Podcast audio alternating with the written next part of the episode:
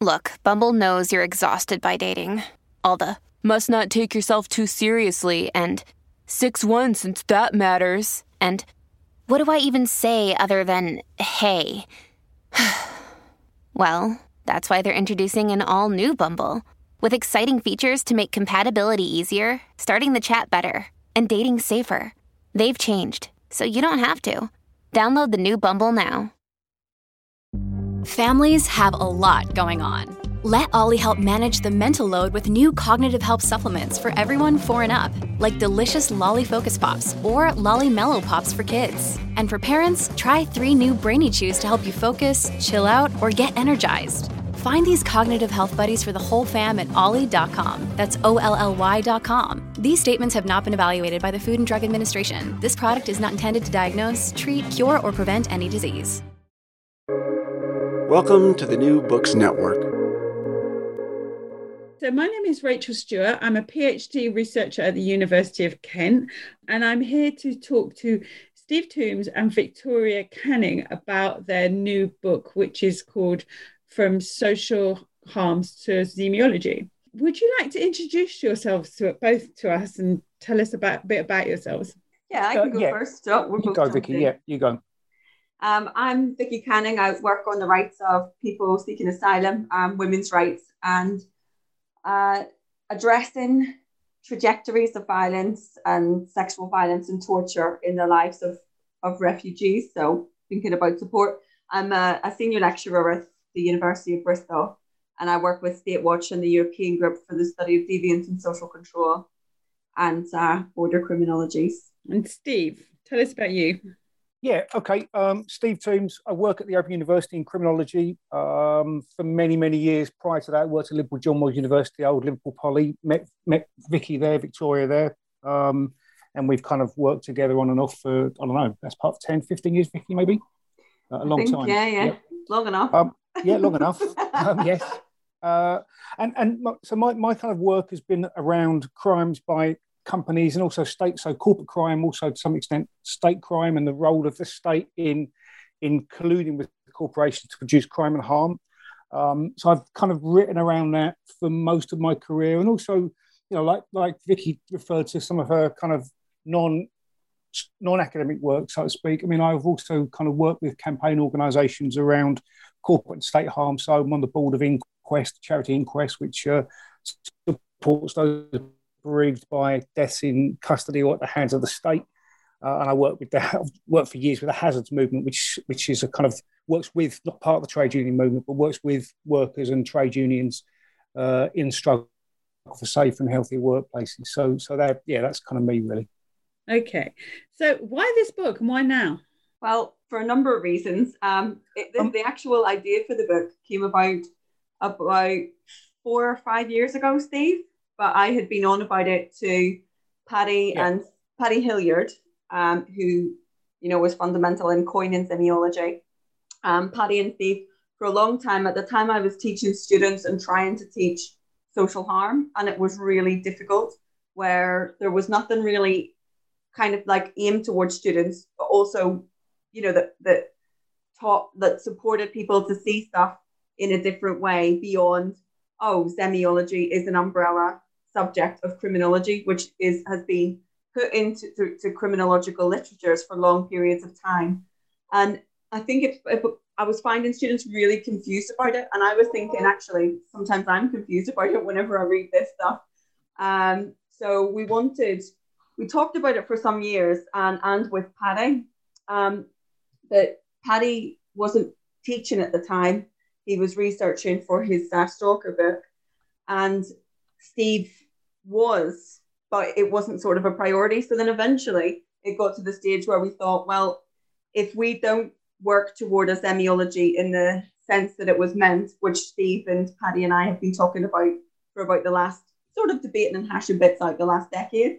If we don't do it now, zemiology is going to be lost to an umbrella to criminology. And it also seemed a time whenever more disciplines, anthropology and medical studies, were starting to, you know, open up to social harm in the sense that that Steve and Paddy and others had been working on in the 1990s and 2000s. So it seemed a, a good time to get it off the ground.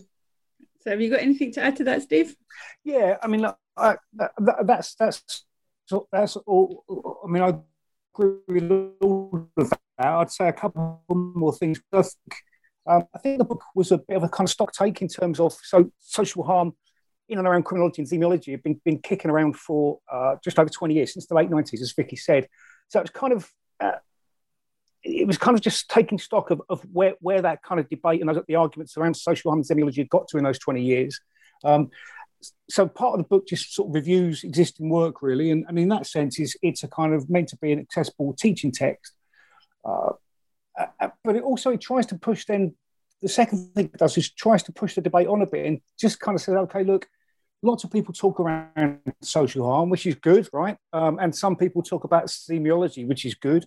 But maybe we just need a bit more kind of conceptual uh, uh, clarity in, uh, around these terms. And so we try to do, we just try to kind of not actually not answer, not, not provide answers, but actually kind of just hone some of the questions and provide some possible responses to, to you know, what is the concept of social harm?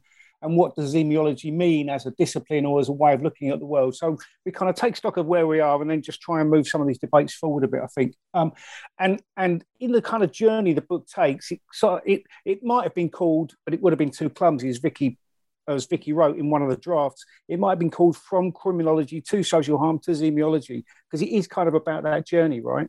Yeah. Um, but it's it's in a sense, the book kind of ends by saying, okay, now we've done the criminology bit, let's leave that bit behind, which is partly the reason why it isn't in the title. Let's now properly do some social harm and some zemiology. Yeah. Yeah. Yeah, it's, it's kind of like coming out from underneath the shadow of criminology, which it needs to do. Yeah. But obviously, we're all very familiar with zemiology, but people listening probably aren't because it doesn't get talked about that much. So, could you tell us what zemiology is? Yeah, yeah it's it's a it's a, a way of understanding harmful relationships, harmful processes, harmful institutions, harmful structures, and, and how they deny individuals or, or people's needs, how they de- how they deny material needs, health needs, income needs, employment needs, the ability to flourish as a human being, the, the ability to genuinely be a kind of recognized human being in the world and to, to engage with the world and to, with others on a kind of on a on an equal footing, on an equal basis. Um, and and it recognize it tries to recognize that there are a whole series of, of phenomena in the world, as I said, processes, institutions, other people, organizations, uh, which which prevent kind of human beings from flourishing and which cause harm. So the concept is social harm. That's the concept which is that we're trying to capture in its various forms. And the way of looking at the world which which centers so upon the concept of social harm is zemiology. So for some people, it may be a discipline. For other people, it may be a kind of just, as I say, a way of looking at the world or perspective. But it's focused upon the concept of, of social harm, um, and certainly social harm rather than, which is where we kind of began many years ago, rather than crime, which is a you know crime points to certain kinds of harms that the state determines are the most serious harms, which therefore should be criminalised. And we're kind of saying, look, there are a whole range of other things which are much more harmful to people uh, which aren't defined through criminal law and which we should be focusing upon, and not just focusing upon, but but identifying, mapping, identifying, measuring, with the aim of preventing and mitigating these harms, and thinking of a society in which these harms are not allowed to prevent individuals from being human beings, right? Mm. Yeah, just to to add to that, it's like what we've been trying to do, especially as the second part of the book goes on, is think about what is it that we can research? What is it that actually affects us all in the everyday? While we see all these like many kinds of international or local or you know national phenomena blow up and discussed about in the media etc what actually is what is it that grinds people down in the everyday? What affects people in the everyday? What affects people wanting to like realize what they want to do or be through autonomy or um you know you know as as Steve said, sort of the, the sort of structures around you that might otherwise prevent that. And we're quite clear in the book, and we're certainly clear in the last, last chapter, that the objective of doing that is to mitigate harms and to actively intervene in harmful practices, harmful structures, harmful institutions. So, as we say toward the end, you know, for us anyway, people can, of course, disagree with us, but for us, the time like the kind of falsehoods of what would be called um, you know, what, what would you call it? Like value free research. You know, this kind of idea that research, some, some research in the world can ever be value free isn't true because who funds research? Who decides what the research questions are? All of these are embedded in power in, in power, power, power in society. Um, and those that power is disproportionately held by disproportionately few people. So we've kind of said, you know, enough enough of, of continuing on these mythologies and enough of sitting on the fence, especially, you know, as we can see the exacerbations and compounding of harms in people's lives. For us, it the, the time of fence sitting is is over. Um, and for us, we would we'd like to see zemiology, or certainly in the zemiology as we practice it or think about it, would be moving toward you know structural changes and and harm interven- interventions in harm. Yeah, I mean, I think it's a really important discussion to have that zemiology needs to be, you know, a separate discipline to criminology because actually, criminology doesn't look at the damage that it does itself it doesn't you know it it's it's so uh, harmful the way that sort of say criminology as a discipline situates you know harm being done outside of itself. When you know some of the greatest harms done to marginalized community are by the criminal justice system. You know let's not start talking about you know the war on drugs and stuff like that but those those really sort of like those harmful practices when it comes under the umbrella of, of criminology it, it's almost like an attempt to um to, to absorb in silence zemiology as as a study you know. But also as well um you know my understanding of the word zemiology is that the zemi is harm and it's a study of harm as well isn't it? Which is always really conspicuous by its absence in criminology debates. Mm. so um yeah. tell us about the the evolution from social harms to to zemiology it's about taking trajectories of harm and multifarious forms and dimensions of harm. So not just to be like, it's not like a, just a culmination of harms because you don't always experience, as Steve just said, everything at once. It's trying to like open up different ways in which those harms are experienced at different times across tra- trajectories, um, perhaps like personal continuums, um, but also um, to think about you know, well, at which point could there have been interventions to support and what are the reasons behind those lack of interventions? And then we can pull back to other things, you know, at which stage was there not support which didn't end up in care? Well, we also know that so many things, you know, like sure starts, um, counseling, all this stuff has been annihilated um, financially and economically in the aftermath of um, various cuts, austerity, austerity in inverted commas, um, you know, basically violent you know violent economics. Um, and and you know see those as interconnected and around us all the time. So it's really about trying to unearth what's unseen and what what affects us again on in different ways. So steve has used that example. You can use forms of employment examples you know what has eroded employment laws? How does that you know and and other practices forms of bureaucratization or managerialism you know, the, the guy on who's who's cycling around on uh, various delivery things on bikes, the, the different kinds of impacts of of precarity and all this stuff. It's about also trying to map from the individual out to the structural and institutional.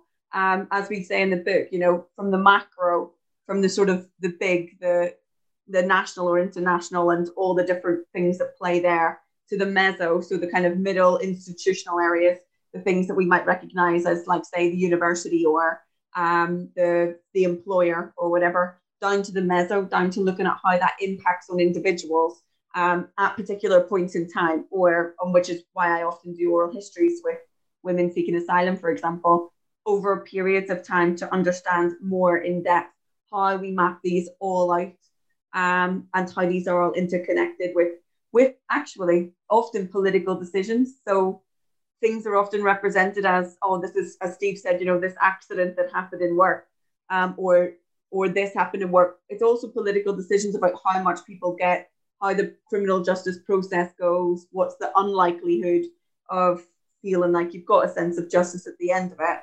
All of these things map out to decisions that are made in parliaments or at board levels or you know sitting with CEOs in, in corporations, etc. It's about pulling all those things together in accessible ways that help us to understand like what's happening around us and what's happening in our own lives as well, hmm. depending on what those lives are. But also the the multi-generational effects you know like because even zemiology is limited by the fact that it tends to look at what's going on you know now. I mean if you think about lindsay lindsay's children by virtue of the fact that they're in care are exposed to so many dangers. I mean you know we all know what the statistics are of people in prison. If you're in prison and you're under 24 50% chance of being in care. Yeah so what what's being passed on you know multi-generationally as well. So we've got to look uh, you know sort of going down as well as across. Mm. You know my own I, yeah my own oh, research dictate, dictates that you know. It's like you know we've interviewed street women and i've interviewed a whole family you know a mother and a daughter and and a granddaughter who are all doing the same stuff because they're trapped in this cycle of of, of marginalization if you criminalize a, if you criminalize a mother you marginalize a child yeah and i would say though that I actually think zemiology isn't restricted by that. I think a lot of zemiology does that where other things don't. I think zemiology does draw from um, or can draw from like intersect or intergenerational discussions in in sociology, for example. And certainly when I like similar to you, Rachel, when I when I'm thinking about torture or survivors of persecution or other forms of conflict related violence, it often goes back generations, especially where conflicts have been long running or there's new wars. Likewise, as you say, if, if somebody is tortured, particularly the silence around this, what's the effect on their children? What what does the effect then of policies like say integration policies on children who are dealing with the secondary trauma from their parents uh, or the survivor of torture, etc., etc. So I actually think that zemiology has the potential and capacity and, and does do in the work that we've done unpack what those things in ways that uh, are sometimes uh, overlooked, especially if we have the narrow lens of the idea of a victim. Yeah. If we start to think about multidimensional harms, how do we see harms in the society around the people that we're talking to or speaking with? Yeah. I think as well, it really sort of brings into into into the conversation as well the idea of like sort of ultra realism that I understand kind of really goes hand in hand with zemiology.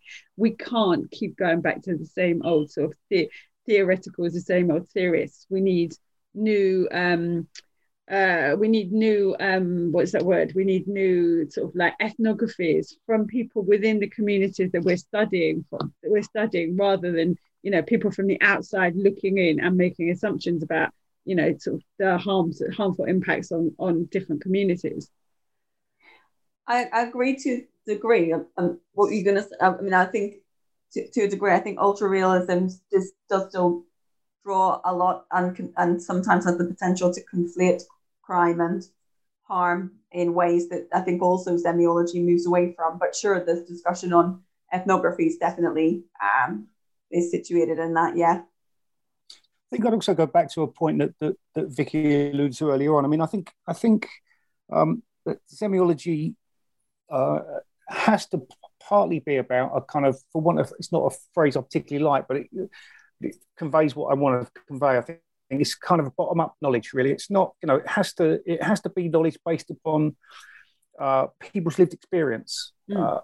Uh, um, and you know, some somebody when we went years ago, we were talking about social harm, and and um, uh, one of the criticisms of of the idea of social harm, which has some merit, right, but but was you know, well, you need to you know, how, how can you define what's harmful? What's harmful varies by by different groups of people or different individuals, and that's right, right, and we need to find a way of taking that seriously. We need to find a way of taking people's own experiences seriously and and that's why it's important to go back to the point Vicky made earlier uh, earlier on.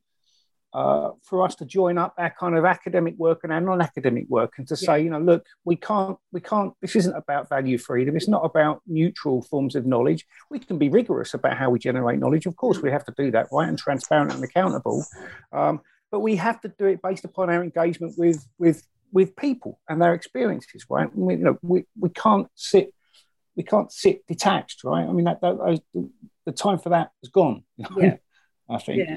Just sorry to add on that, Steve. Though I think it's still really important to say. I mean, maybe it's because of my focus on on my on structural violence. Um, but I, I think it is also important to weave these in with what's actually happening on the bigger picture. I do think there are limitations in. Um, I mean, I do case study research and and oral histories and and ethnography and activist ethnography, etc. But I think these do have to be connected to the wider um, socio-political environments. Otherwise, we end up sometimes with um, almost tunnel vision views of, of what's happening without thinking, right, well, who's responsible and who's accountable. And it is really important to kind of, because I think it can be what ends up happening there is comparisons between this group and that group and what, you know, so it becomes more of a race to the bottom um, than it does to a race to the top. Um, or, you know, like a kind of, you know, how do we how do we change this that's up here? So if you're being kind of pushed down by these sorts of structures, how do we change what's up here rather than comparing what's down here? Um, and this does happen, for example, with, you know, I've worked for 10 or 15 years with people seeking asylum. And then it can become, you know, immigration detention is why am I in immigration detention? I'm not a criminal. So that's a separation from the criminal and the prison. When actually, when we look again, who is it that's harmed by both of these things and who by? well, we still have that division in who has power and who is targeted by whether it's border controls or criminal justice controls. Um, and I think it's really important to, to bring these all together so that it doesn't end up separating out the kinds of impacts of structural violence which harm people in the everyday, and that those can actually be built together to challenge what happens at the top rather than compare what happens at the ground level. Yeah, yeah. Like you've got to send a message straight back up again.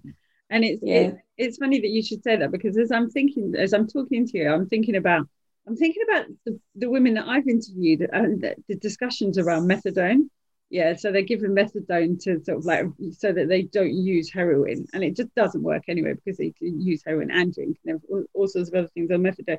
But the methadone is really hard to come off, and it makes them lose their teeth as well a lot of times. So there's all these social harms that have done to women that have already experienced a lot of you know trauma, in this guise of helping. Mm. You know, so the, the social harm, social harms are really insidious, and I sort of like I wondered if you could give like, and the book gives some really good examples of social harms that people might not necessarily be aware of. So I wonder if you could give a cut you know one or two examples of of the social harms that the book discusses that people may not be aware of. Oh, I forget what we ever wrote. this was a very leading question. No, I'm joking. I was um, thinking about the winter deaths, really. You were talking about the winter deaths. Oh yeah, okay. So fuel related, oh, yeah. yeah, fuel related poverty. I mean, that's such an, an important example. Um, that a, lot of this kind of drew from Steve and Paddy's analyses of sort of richer or well, Steve, do you want to outline that, and then I'll I can pick an example from from. Yeah, I mean, it's in a sense. So the, the, uh, the UK government, as other governments, uh, maintain a, a, an annual toll of something they elegantly call excess winter deaths. And what excess winter deaths are um, is actually in the UK, thirty to forty thousand, mostly older people, almost all over eighty-five. Uh, deaths which are, to again to use the elegant governmental phrase, brought forward uh, during the, the, the, three winter months, December to March, right? And if, basically, what's happening is older people are dying because they can't afford to keep their homes uh, warm enough, right? Um, either they, you know, their homes are poorly insulated, poorly built, uh, poorly maintained, and or they cannot afford enough heating, right? Um, or, or, in some cases, enough clothing. Now, there are in the kind of league tables of excess winter deaths, the UK fares very badly. Um, and some countries which you might think fare should fare badly, like Finland and Sweden, which are very cold countries, mm. do very well in protecting their older people. So what this says is that you know just that essentially the UK government is just writing off thirty to forty thousand people every year. Doesn't make any headlines. No one's campaigning about it. No one's marching up and down a high street or writing, uh, asking questions in Parliament or writing letters to their MP or to the Guardian or whatever it is. Um, it just, it just, it's a normal, mundane set of routine deaths. But these deaths are avoidable social harm. I mean, the kind of most, the, the kind of worst manifestation of social harm, the taking of someone's life, and it's mm. just, it's not inevitable. It's avoidable, and it's and it's easy to point to it being avoidable by the fact that it doesn't happen in some of our other cold countries with which we might compare ourselves. Mm. So these are just below the radar, and these are the kind of things which you know ending someone's life prematurely is a pretty is a pretty severe form of social harm, and we think that this deserves some kind of uh, focus, and indeed not just focus but also activity.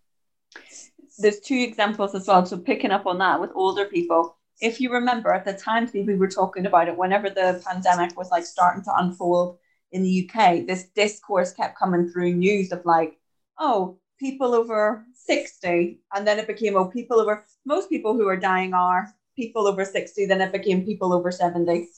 And it was almost like, well, you know, people over 70 are going to die eventually anyway, with no kind of recognition that many people live into their 80s and 90s for a start. But then, of course, and we were like, well, you, what are people? The care home example is we, we were talking about it at the time, and it was like, well, what's happening with care homes um, that is is because I mean I've worked in care homes actually uh, while I was at university and, and uh, after, and it's like well if you're in a care home and managing a care home that's not an inevitability because in a way that's quite an isolated area yeah. And of course then what we I mean you you may get visitors like family visitors but it's not like it's it's like a schoolyard or anything like that right?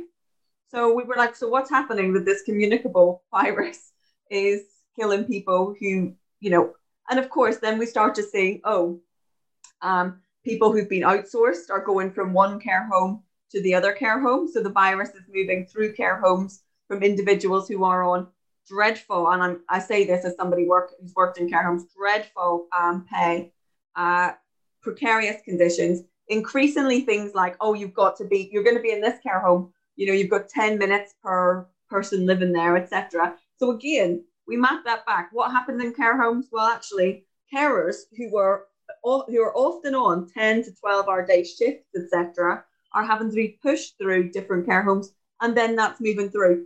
Unbelievably, the you know the government's first response was, even though there wasn't PPE provided, etc., as we all now know, was like, oh, these people haven't been you know maintaining their own personal hygiene. So the first thing is individualize straight back to these people who are on crap contracts and you know working under very difficult positions also emotionally laborious with people who are then dying around them it's horrendous um, and the first thing was individualize deflect this is on the carers.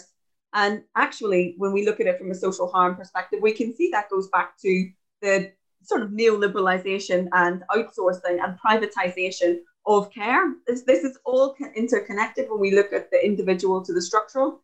And then the harms of someone on their own, separated from their families, the emotional harms, the psychological harms, the long term, like Steve, as you talk about in relation to, you know, uh, Grenfell, guilt, the feeling of guilt of not being there for your loved one whenever they pass away. All of this is left to families to pick up. And, you know, that's that's kind of one example of how you draw those together. Another is, of course, for me, deaths at borders, as if it's just like inevitable, right? Oh, 161 people died on a boat. Oh, oh, really? Because were they on a cruise? Were they? Uh, was this a tourist boat? No, because we'd have heard about it if it was a tourist boat. What is it that stopped people being saved? Well, it's the mechanisms by which, um, you know, the sea is patrolled, the outsourcing of the sea patrolled, the back and forth between states to say, we're not taking this boat, it's your responsibility. No, it's in Turkish waters. No, it's in Libyan waters. No, it's in Maltese waters. All of these things all come back to decisions. And what that draws us to thinking is, well, it's represented repeatedly as inevitable. It's directly related to bordering because otherwise you wouldn't, if there were safe passages, you wouldn't be on the boat, a precarious boat in the first place. But also what we want to do to bring on a human level, which a colleague of mine, Monish Bhatia, and I have just recently done with another book called Stealing Time, is think about, you know, what is lost in terms of human life. When you start to add, add up, if somebody dies in the Mediterranean at two years age of age and the demographic from where they're from lives to 75 on average or 68 on average, how many years is that that's lost? And how do we accumulate this into the now, you know, heading likely toward tens of thousands since 1991 um, who've died in the Mediterranean, as an example. Well, all inevitable, and all this is the inevitable loss of human lives, human hours, human birthdays, celebrations, you know, partnerships, friendships. It's and it needs to be brought back to that um, that level because that's actually what's being taken from people through these decisions and these structural and institutionally enforced environments. Yeah, and it's also as well, it's a really good example of um, how much harm is actually done by the criminal justice system because the, the story of humankind is a story of migration. Yeah, if we hadn't been able to migrate out of the way of the the the, uh, the sort of ice flows, none of us would be here now. Mm. You know, and you know, sort of migration historically, yeah, it's been quite beneficial for for some people. You know, and so that's you know that that sort of like that intervention of the, the sort of criminal justice system around an activity that's been normalized for thousands of years gives gives an insight into the types of harms that are done by criminal justice system and why zemiology is so important. And but what you're pointing on actually goes even further than that which is a lot of these things are not related to criminal justice. No. they mirror they've drawn from and this is the problem when criminology subsumes harm is that it draws from actually a lot of the things that cause these harms are uh, top level political decision making unrelated to criminal justice, um, the outsourcing and privatization, profiteering from borders through privatization, um, which uses and mirrors criminal justice through that, and through social policies, which are agreed by people who develop social policies, which mirror criminal justice systems. So exactly what you're saying in terms of the harms of criminal justice, that has become so much more dispersed. Yeah. I think it, I mean, I always think of Stan Cohen's ideas of, you know, net widening. Yeah. Criminal justice is this kind of one thing, but it just becomes bigger and bigger and bigger, and then everything else becomes subsumed into it. And actually, it's not inherently related to criminal justice because very few people, um, comparatively, unless it's through illegalized immigration, but few, few people comparatively are harmed if they're seeking asylum, for example, are harmed by criminal justice. They're harmed by the policies and processes which mirror the kinds of controls that are built on criminal justice, um, you know, epistemologies and objectives. So I think yours, what you've said there is actually really relevant to why this is the perfect time. You know, back to the first question, why now? Well, exactly what you've just said. So, which works well. Yeah, I, would add one more thing to that, um, which, which is that the the very and it's apparent as you speak in both of you, the very idea of criminal justice, criminal justice is harmful in itself, right? Um, I mean, you know, we, we we've all we've all worked with people who might be labelled as victims at various points in our, in, in, in their lives, um, and and often those, those, victims are led to believe that criminal justice will deliver something for them, and of course, mm-hmm. it, it, almost never does. I mean, one of the, one of the most difficult questions I've ever been asked was um, uh, in West London a couple of years ago, speaking to a, a, a or speaking in a, in a meeting with a, a group of people affected by uh, the fire at Grenfell, um, and they said, "What does justice look like for us?" And and they were talking about the possible prosecutions of people in the council, the council itself, con- contract companies refurbish the, the tower. And, you know, that's impossible to answer in the con- in the context of thinking about criminal justice and the criminal justice system because it won't deliver anything that looks like justice or, or that make their lives any measurably better. Um, I mean, there are things that could do that, but they're nothing to do with criminal justice. But so the very idea that criminal justice systems deliver justice is in itself harmful and perpetuates harm, I mm. think. Yeah. Just to say that as well, Steve, one of the things that interesting when you say, like, you know, we've met with people who are victims throughout their lives. One of the things that we've mentioned in the book is we have also been, in inverted commas, victims of crime. We've experienced various stuff, and we've been. One of the critiques is like we're completely separate from this, that, and the other. It's this, which is nonsense, um, apart from anything else.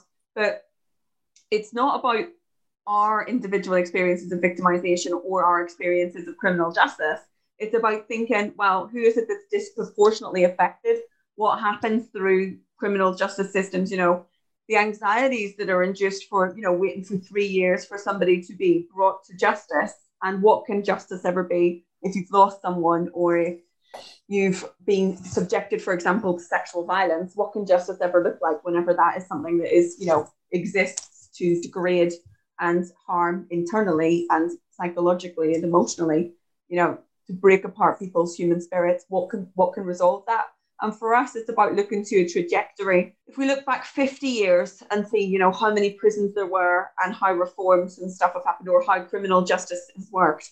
Um, and I love going back to be discussing criminal justice in this sense, but um, what do we want in 50 years? Do we want to continue on this expansive route and say, well, you know, if you've got a patch of grass over here, that's going to be slightly nicer? Or do we want to take the kind of perspectives of, for example, a colleague of ours who um, died this week, Thomas Mathiesen, who says, you know, we can look back and see how reform has helped individuals in some senses, but are we looking right now at a better system? Are we looking at less harm? Are we looking at less violence or crime? No, we're not.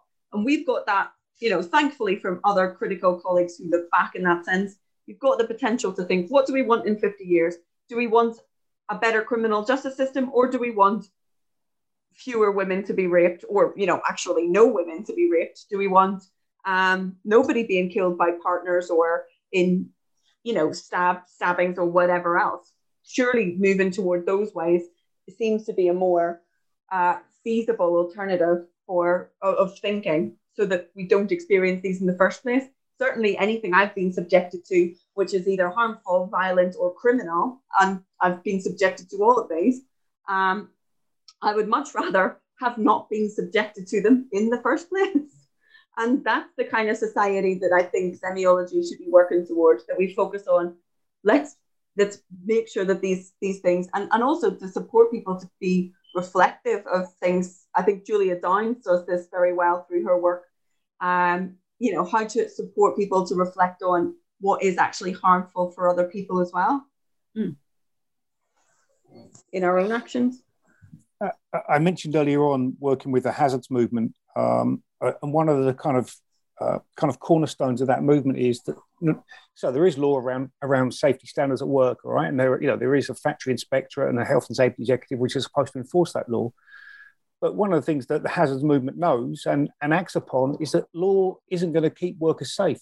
Workers keep workers safe, right? Um, the law is re- pretty much an irrelevance uh, in, in, in making work safer and healthier for workers. And, and I think, you know, the law is pretty much irrelevant to us, us having a kind of more progressive, socially just world. I mean, so in a sense, that's the kind of, it's not original for us. It's, saying that isn't original, but that, that's the kind of shift that we, that the book is trying to get some people who are reluctant to make that journey. That's the shift that we're trying to get people to make, really, I think. Yeah. Um, yeah but I, I, think as well, like you know, like so my research is, you know, like I studied webcam on one hand and like sort of street workers on the other, and the laws that have been put in place to protect, you know, rabbit ears if people could see me, uh, to protect sort of sex workers, like by by no longer allegedly criminalizing them but criminalizing their customers, actually increases their likelihood of being exposed to violence because actually what you're doing is you're policing, is moral policing. You know there's nothing you know sort of like inherently sort of um you, know there's there, what you're doing is you're you're you're policing people's behavior rather than them actually doing somebody any damage you know and your book talks about the typology of crime really sort of well and really convincingly and you know sort of yeah, bearing in mind that this is a book that's aimed at first year undergrads, it's a really, really important book. And I would recommend that anyone listening to this orders it for their university. But um, so, how, how do you see the future of zemiology? Well, when we were putting it together, Steve, I think what we wanted or we're aiming for was an understanding of the development in sort of the first, say, third of the book or so. Mm-hmm. And really, what we'd like that to be, the book itself, to be a springboard for moving forward. Um, we see, well, I can't speak for you, Steve, but hopefully you agree. Um, zemiology as a means of just breaking away from repetitive discussions. I mean, we even found, and we had this back and forth when we were writing the book. I was like, why are we still talking about like a, you know petulant kid nearly like why am I still why are we still talking about criminology? Why are we still talking about these people who've talked about social harm for so many years? Actually, that needs to be said and done. So the second two thirds of the book can be the springboard where then people move that forward mm. and especially move it forward, hopefully, with the objectives of making these like everyday changes, but also structural changes that don't disconnect and individualize, but pull this stuff together through research, campaigning, um, activism, uh, collegiality. Uh, you know, as I think toward the end of the book, we say, you know, all of this won't be done by zemiology, it'll be done across movements, but hopefully, you know, zemiology will play a part in in making those movements more or less inhibited by confined disciplinary ways of looking at things and more open and subject to thinking about multidimensional um, ways of seeing um, harms and not just harms to see harms. One of the, the limitations that there could be on zemiology is if we just talk about the harms over and over again rather than the solutions that come from people around us all the time. When you speak to people seeking, uh, you know, who are seeking asylum or whatever, people have great ideas. It would be great for zemiology to move forward with those ideas to say, actually, that recommendation for this, that's not enough. You need to make these changes. This institution needs to make these changes. And the harms that you're embedding that are made at decision level can be made otherwise. Decisions can always be made otherwise. Everything that has been built has been built through processes so it can be deconstructed and rebuilt somewhere else. And hopefully, zemiology is where we rebuild that somewhere else. Yeah, I mean, I, I yeah agreed with that. I mean, I think you know, most more briefly, I think I think it can. I think the zemiology should be about breaking breaking down barriers. So, I mean, there are three which Vicky's alluded to. I mean, one breaking down barriers between so-called academics and activists or campaigners. I mean, I, just breaking those those down, right? You, it's perfectly possible to be all of those things at the same time, right? Um, of course, it is, um, and it, that not just possible, but it should it should be that it should be valorized to, to be all of those things. Um, the second breaking down is around discipline. So you know, there's so much to learn from anthropology, from geography, mm. from gender studies, f- from studies of masculinity. I mean, there's just some from social policy, from political economy. You know, criminology doesn't have an, an, an, or, or sociology doesn't have you like the only way of looking at the world. We need to be we need to be cross and multidisciplinary. And the third thing in terms of breaking down barriers is we you know we need to break down a kind of limits about what is possible. So you know we can we can have minor changes which will make some people's situations better, but we can also think about you know, designing a better world, right? I mean, none of us has the answer to that, but but we can you know, it doesn't have to be some other form of neoliberalism. And in fact, it doesn't even have to be some other form of capitalism.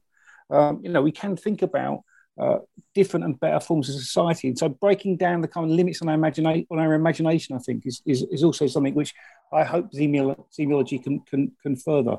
Yeah, I mean, just quickly, can you give us the background? How did zemiology come into being? Uh, it, it, it, came into being, uh, well, zemia is a Greek word for harm. Uh, a, a, bunch of us were in Greece uh, we were talking about the problems with crime and criminology um, and thinking about what, what we could build an alternative discipline or perspective around. Um, we were some of us were some of us were defined as criminologists at that point. Other others others of us weren't. But what united us all, kind of empirically and theoretically and politically, was a concern with different forms of harm which were generated through society, social harms. So it's really that's really how it came about, and we just started playing around with this idea of social harm as the concept at the heart of zemiology, the study of harms, uh, and it has kind of over the 20, 25 years, I think, um, it has kind of blossomed in in various various different disciplines, as Vicky as Vicky mentioned earlier on. So it's and including in criminology, but, but you know, but it needs to be it needs to be shifted away from criminology. Just as it needs to be shifted away from simply anthropology or simply uh, geography, for example. I think as well, just to say on that, like at the, at the start of the book, we've got a preface um, by our you know friend and colleague uh, Paddy Hillyard, and Paddy was also involved about you know developing that discussion. Well, what is what is harm in Greek? And and pulling that off. I mean, I wasn't there in Greece. I think I was still listening to the Spice Girls and in, in secondary school, Steve. I'm afraid so. I definitely wasn't yeah. there. Um, but where we have also wanted to see it move is, is beyond that discussion from sort of closed groups into being much more open. And the one thing that I'm pretty chuffed with this year after after a pretty tough year during uh, you know the pandemic and everything is that it really seems that people are starting to get exactly what is meant by zemiology. And I'm really happy as well that Paddy, you know, was able to take the time and put that into context from the start and embed that as we move through so that there's no kind of confusion about what we're all saying over the last debates we've had for the last decade. Um, that's all there fundamentally from the start. So whatever we say from the you know as chapter one onward, um, whatever you know whatever the historic discussions are, you've got that fundamental platform that Paddy begins with, who was so you know inherent to those early discussions, and I think I that you know I'm really happy about that with the book as well, which is great, and it's cracking. Just to say the last thing, to hear people who are like somebody was you know saying that their you know their kids have been reading it. My uh, my nieces and nephews were less into it, but uh, they're only eight and nine to be fair. But you know to see that that it is that it actually has been accessibly written because we could have written another academic book that was going to be highbrow and a, you know a big word salad for everybody to go toward a ref you know thing or whatever what we wanted to do and what hopefully we have done is use the examples so we can draw out like things and people can go, oh yeah, actually that reminds me of this or that reminds me of that, and people can take it also where they want to go in a, in an accessible, short, fairly shortish way. Yeah. Hopefully, and that was important. That's not it's not accidental. It's not we didn't have anything more to say. It was what can we do, and then how can people move it forward. So it's been great to hear from people who are starting out, really getting it and not being confused by this conflation, and that is uh, it's been a pretty good I've come so far. Yeah, I think it's really important to see like people for people to start looking at things not in terms of how it is in, impacts the state, but how it impacts everyone. As soon as we start to like sort of see how behavior impacts everyone, then you open up the field, and what becomes really apparent is how the same people are being harmed by the same people, and it's very seldom the same for the people that live next door that are doing the biggest the biggest damage and i think it's really important that we you know that we open up that conversation. You know i've really i you know as a sort of somebody who started studying criminology i no longer identify as a criminologist. You know i'm a zemiologist. But i can remember like and i come from an irish traveling uh, uh, background. I've got multiple convictions for prostitution and i'm a recovered addict. And it was so comforting to come into academia. And the only reason i went into academia is because it was kind of safe. Yeah was to recognize that people were talking about the type of stuff that I knew. Yeah. I didn't yeah. I wasn't feeling criminology. I got I, I studied criminology because I got given an unconditional place to do it. So I took it, it was free. Yeah. yeah. But zemiology made sense to me. Yeah, zemiology made sense to me because of the social harms that I've seen done to the communities that I belong to. Yeah. You know, quite often by uh, the people who purport to be defending or looking after or protecting. So, just one last question. So, pretty much makes got... my day, by the way. Oh, can I tell you something? Can I tell you something? My daughter applied for uh, to do a master's in social work and used a big chunk of your book to help her apply. oh, brilliant! That's great. Fantastic. See. She got she got offered the place, so thank you. She's grateful. uh, so, what have you got planned next? What's in the well, uh, plan next. I'm actually about tomorrow. I'm about to be on a sabbatical to finish a book I'm writing called Torture and Torturous Violence, okay. which is um, about thinking more about lived experience of of violence that I think amounts to torture, um, um, but that isn't ever recognized as torture because of the limitations in law. Yeah. So I'm going to spend the next month doing that and uh, working with psychotraumatologists to think about toolkits about supporting people to talk about sexual torture. Yeah. And it's a little bit different from zemiology, but actually, it really it is actually sort of a zemiological study of torture, t- t- taking the same kind of research epistemologies. And then uh, I've got other ideas, hopefully with Statewatch, um, about uh, contracting in, in Afghanistan and Iraq during the invasions and occupation. But that's a little bit further down the line. Steve, what are you doing? um, yeah, I, I think I'm, I'm, going to take a break from writing for a bit. I've just literally finished. Just excuse me. This morning was was doing a last edit on a on a paper with a, a friend and colleague of mine, Joe Sim. We've just written something about how the British government, the UK government's, uh, uh, uh, the Westminster government has narrated the coronavirus crisis. Mm. Um, the way in which it's it's yeah the way in which he's narrated it. You know, the use of state talk would kind of go back to uh, use this concept of state talk and state, state silence, partly through the work of Thomas Mathiesen, uh, who, who Vicky referred to earlier, uh, passed a few days ago, and also uh, two sociologists, Corrigan and Sayer, uh, in terms of how st- the state narrates its own its own actions and failings. So we've, we've done that, and that's the end of that, I think. Um, and I'm going to have a break from writing, but I'm going to carry on. I've been speaking about uh, the harms produced by the fire at Grenfell for the last nearly four years now. It'll be four years in two weeks' time. Uh, the 14th mm. of June will be the four year anniversary of that fire. Uh, I'm going to carry on talking about that uh, because I was asked to. So um, mm. Uh, I'm just going to keep telling the story, really, of, yeah. of, of, of, the unfolding kind of harms uh, that are being wreaked down on, on, on the survivors and the affected community. And how that's silenced. Yeah. And, and how it's silenced, yeah, totally, yeah. God bless yeah. Stormzy because he keeps bumping it up, doesn't he? No, no, no, no. Stormzy, Stormzy's not silenced about it. No, that's you're right about it. so this is the opportunity when you get to shamelessly plug your book, which is awesome. I recommend it to everywhere. So tell me who you are and who what the book is, so people can go and buy it. Well, I'm Vicky Canning, and uh, I'm the co-author of From Social Harm to Zemiology yeah, I'm Steve Tombs, and the book is From Social Harm to Zemiology, a critical introduction. Um, and it's uh, it's slightly overpriced, but it is in paperback.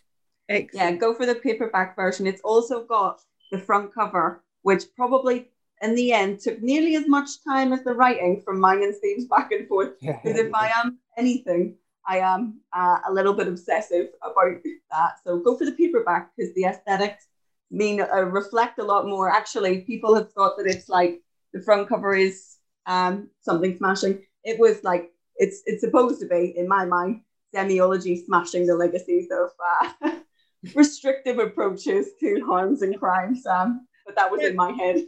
it's a long Lombroso.